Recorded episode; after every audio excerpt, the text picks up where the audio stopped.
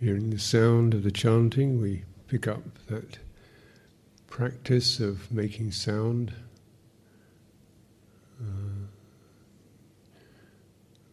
Know how it happens. We don't really have to think about it, but if you get the feeling for it, the way your body breathes in, and chanting becomes more comfortable as your body learns to regulate the breath flow through these inner chambers, which is begins with the abdomen, which operates the power of it, and then the chest, which opens and takes that up to your throat, and the throat closes slightly in different degrees to form these vowel sounds, these open vowel sounds with a different pitch, and then coming up into your mouth and the tongue, mouth shaping the sound, and then the mouth forming the consonants, the sharp sounds that cut and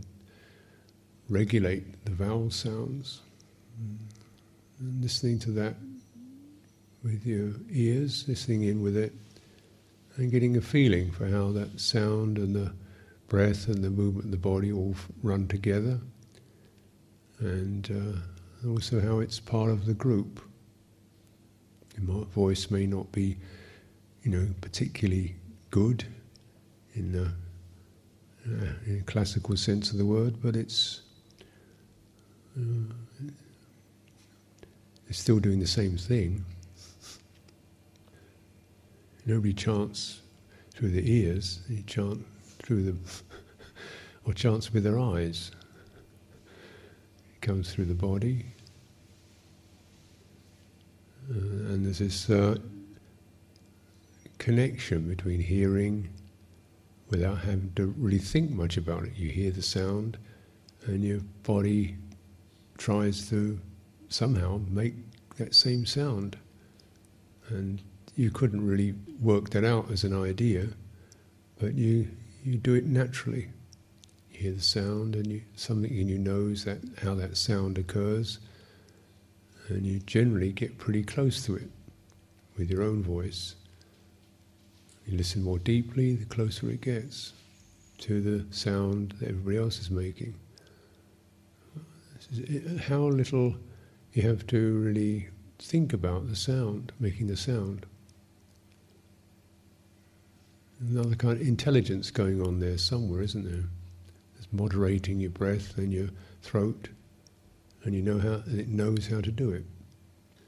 And this is both a relief, and we don't have to concern ourselves too much with the sound.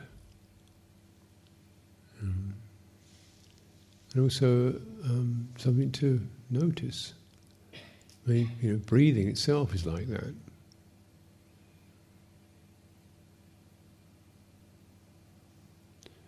In a way, it's mentally very little effort in it. The effort is to study it, to sense it, how it's happening.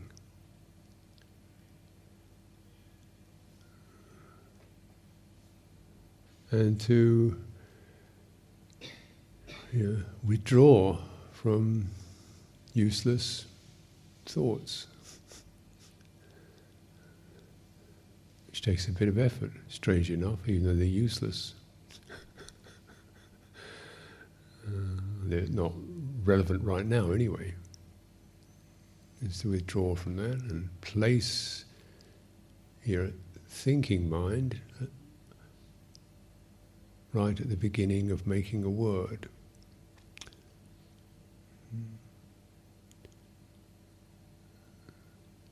The sound will happen just by moderating your throat, but then get the specific words.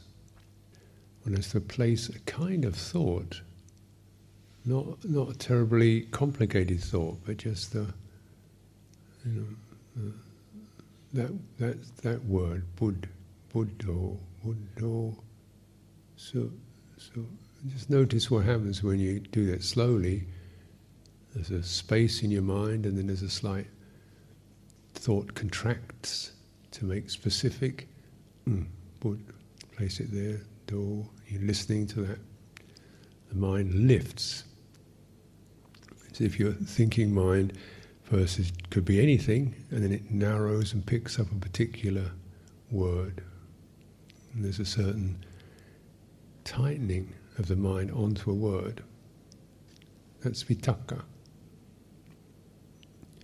It places it, so you lift as you chant, listening to everyone else. And you lift your mind, your thinking mind, your attention onto the beginning of a word. And you can keep doing that. After a while you don't really need to look at the book anymore. And actually, strangely enough, I always found the best way to learn chanting is through the ears, not through the eyes. It's slightly precarious because you don't know, you so rely upon the word, looking at the book. But if you look at the book too much, you don't get the sound. You don't get the right tone because you're engrossed, and you also get this feeling of trying to get it right, which always creates a certain tension. So sometimes you just have to flow along and get it wrong. And you get occasional bits cut right. And wait. Another bit that you get, so it's first of all patchy. But then it's surprising how through listening you fill in these gaps and you get used to that slightly embarrassing feeling of not knowing what you're doing. And yeah, you don't know at first, but then if you stay with it, you'll gradually fill in. You'll gradually come together, and there it is. That's how we learn to speak. Remember, you didn't have a book. You didn't have a book of grammar, of vocabulary. You just started making sounds and listening to others and stumbling along, making the wrong sounds, making the wrong words, and gradually build up. And you didn't learn it from a book. When you first learned to speak. So this learning system can occur just through the body, the throat, the mouth, the ears.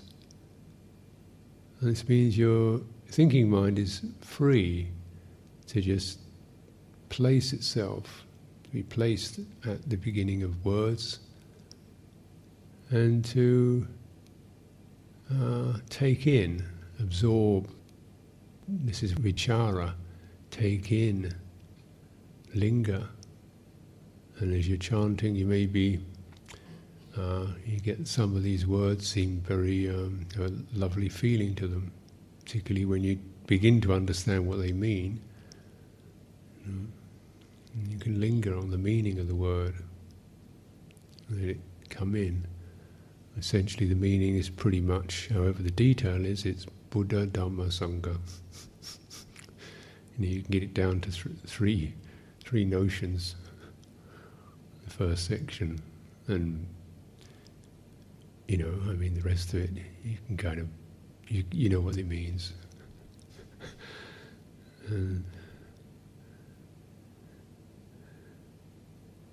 So what it means to you.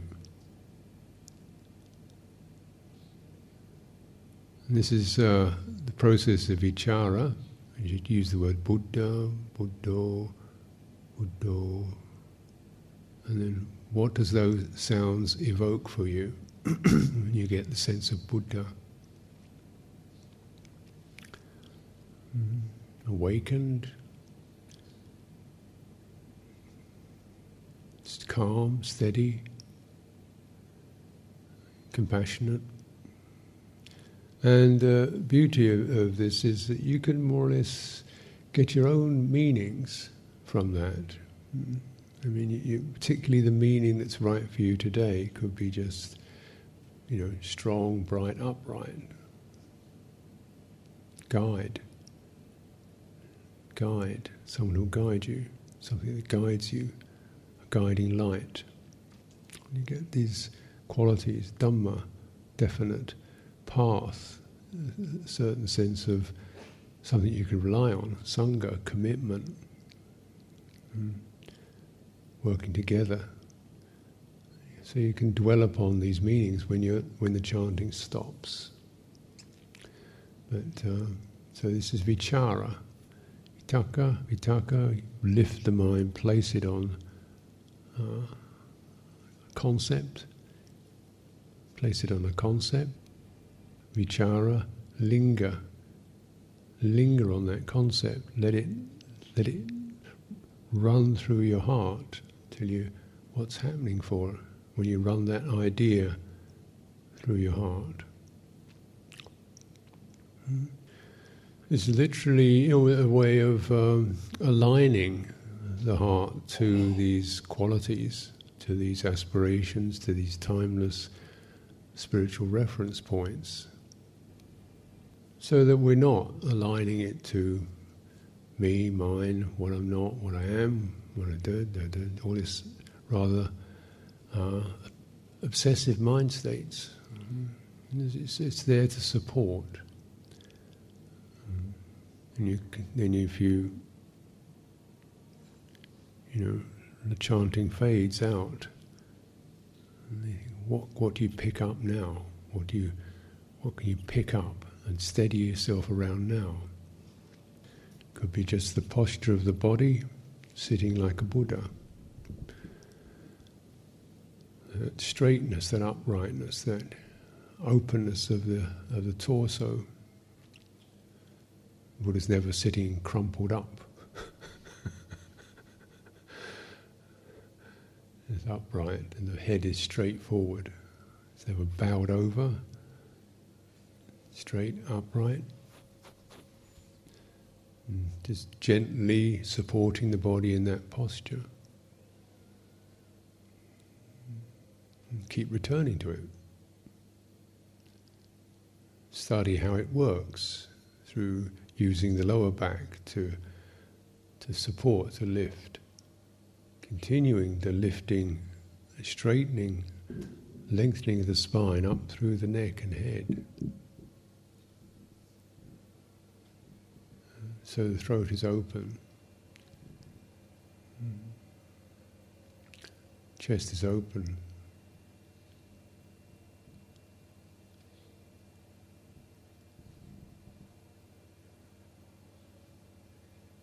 Dhamma, the process of nature as it's happening, and for this we'll try a natural process, just the physical body, which is the process of nature, and then natural process, breathing in and out. Place your mind at the beginning, wherever you can find a breath. Once it begins, now you may, as an idea, think, well, I'm always breathing, but direct experience, you're not directly, you don't always feel it. But if you hold your body in a certain way, then you're more liable to feel it. Any of it. And wherever you feel it beginning to breathe breath in, doesn't really matter where you feel it, but you start there, place your attention there. How is that? Vitaka, lift your attentive mind to that place, to that point, to that moment. Linger, stay with it. How is it? It's a stream, isn't it? It's a stream.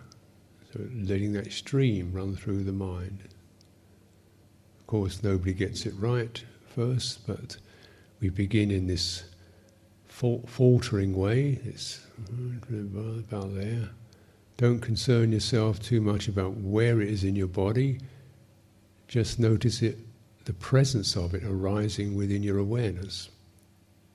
That moment when it arises in your awareness. And let it stay within your awareness. And you do this by, how is this? How is this? How is this? And then it begins to fade out. Getting the inhalation fades out. And this openness, waiting for the exhalation. Be careful not to try to get it right. because you'll end up imposing a particular idea onto the breathing. Wait till you begin to sense and keep the mind open with that sense of vitaka, still waiting to place attention onto the breathing out and how you know it. Place your attention there. Linger. How is this? Place it wherever, whenever it starts in your awareness, in the citta, wherever the citta is being touched by it. Whenever, wherever, however, feels like this now. And that, so you're getting the direct here and now felt impression of it. Stay with the stream of that. Linger. How is this? How is this?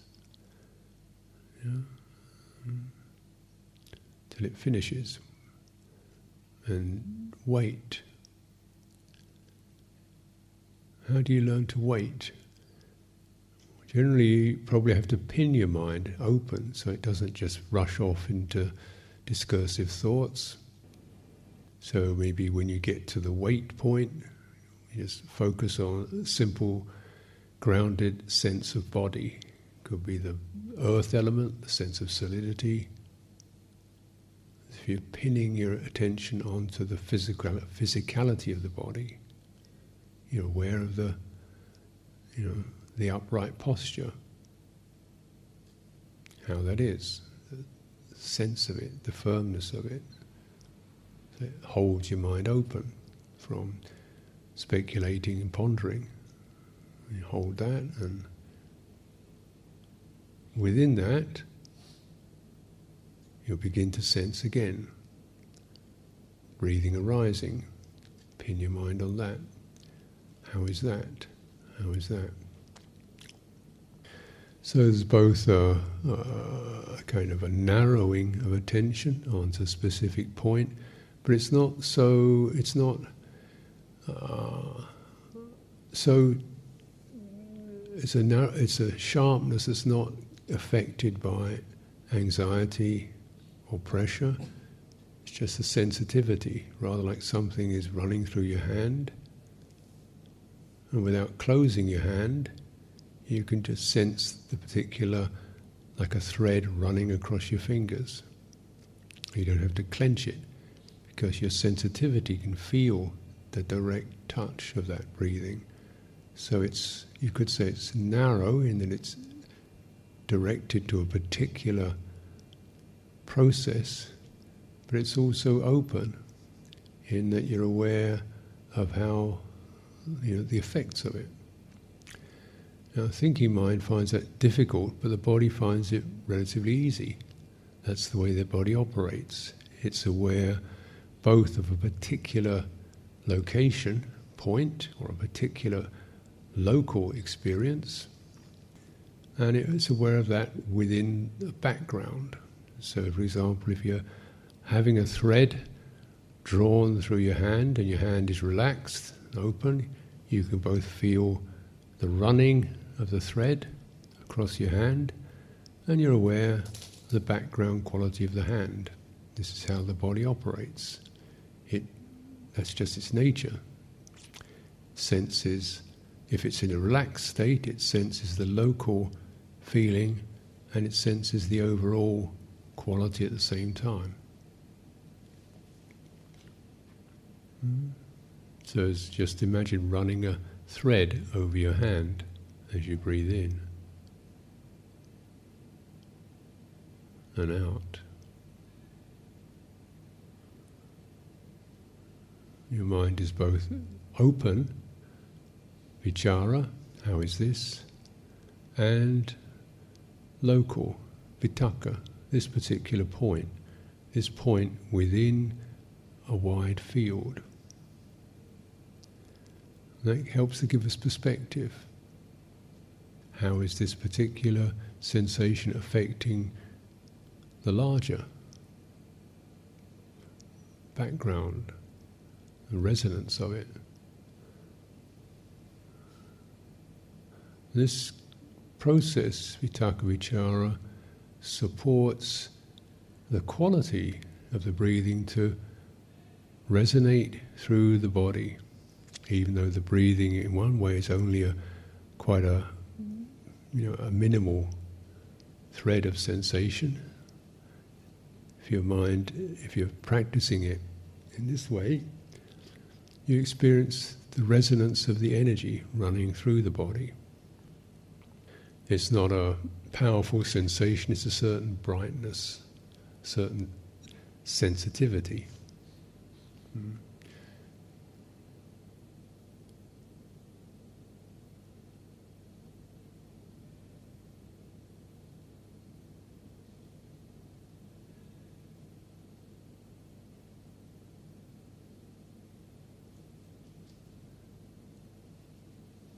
Another analogy you can use, imagine something like listening to an orchestra, and you can hear one instrument, say a violin, and you can hear all the other instruments as well, but you can pick up that one sound, that one instrument within the range of it, and you can sense the skill in which that one instrument fits in with the others, or you can hear one voice fitting into a musical band that's playing.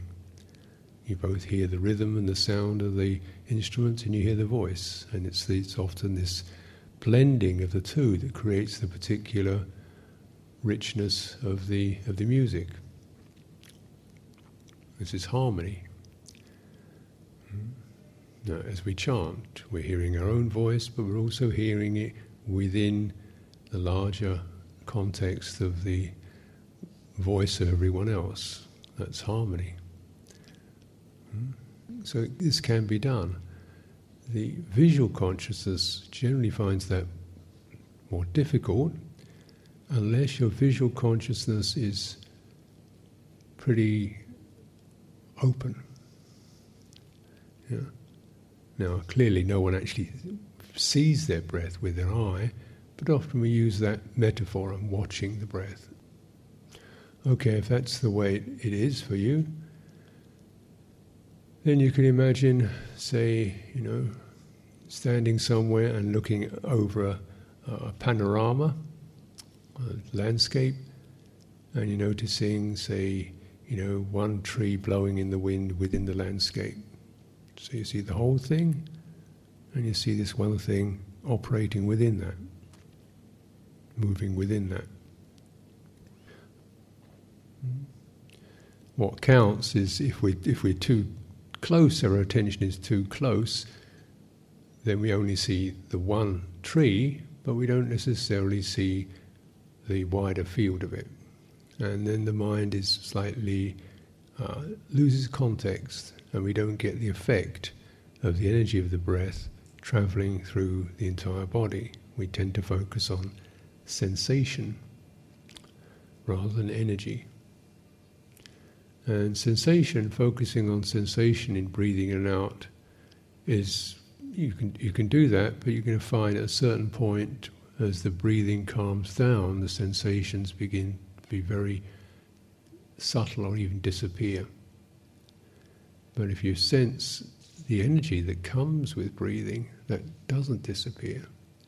In fact, it becomes brighter and steadier, even as the coarse breath, that's the sensation breath, begins to fade out.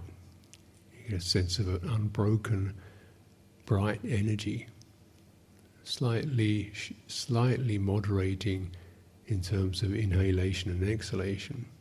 So you may even think the breathing has stopped. Of course it hasn't, or it's got very subtle, but the energy is now bright, and that gives rise to a lot of happiness in the heart. Now, if we're too narrow focus, we don't get the feeling of the energy, the sense of the energy. Also, the mind doesn't get happy. It doesn't get this warm, happy experience because it's too tight. there needs to be a certain expansiveness which is conducive to an emotional mood of feeling happy, bright, uplifted. This occurs because when the energy of the breathing travels through the body feels bright. And so if the mind picks that up, the mind feels bright and happy.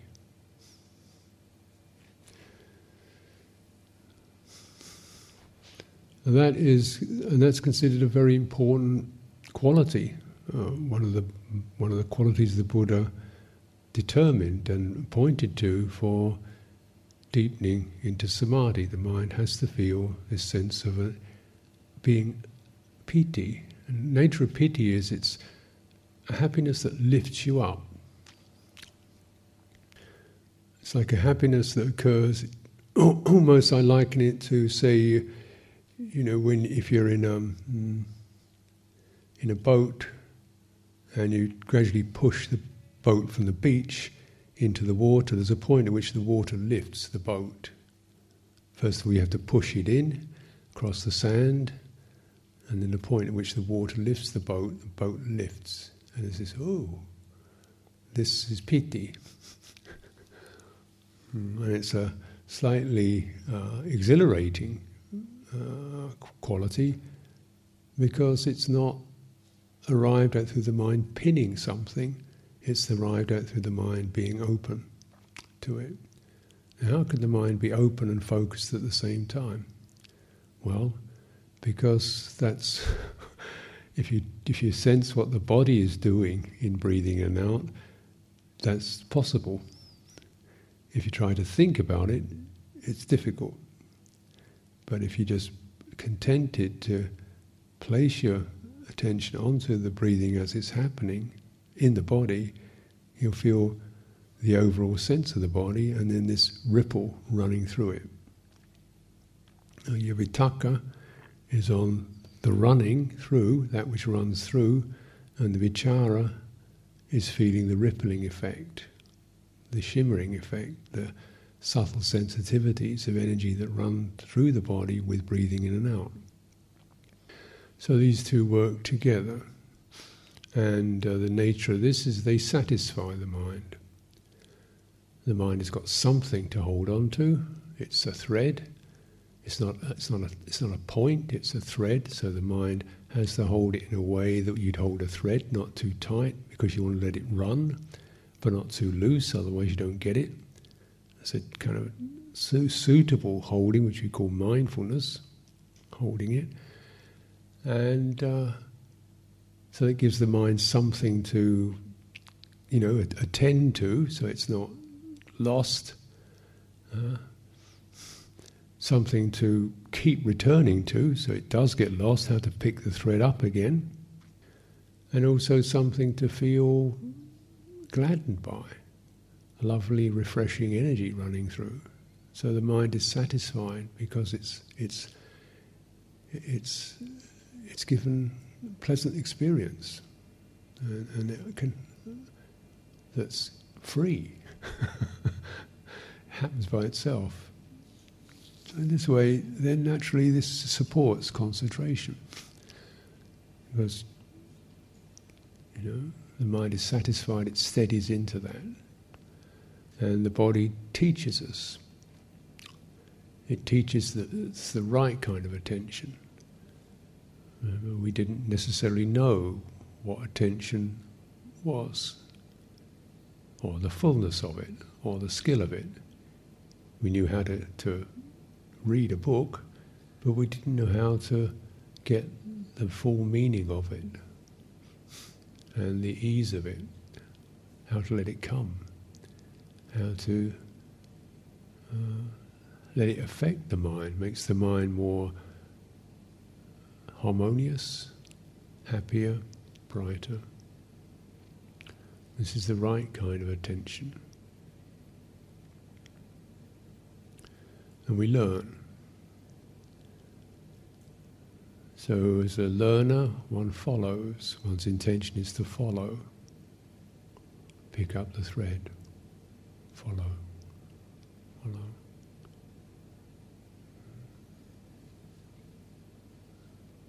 Pick it up again. You're getting too nervous, too tense, just relax, get the tone right, return to the proper tone of the practice. And when your heart is steady again, pick up the thread. Meditation.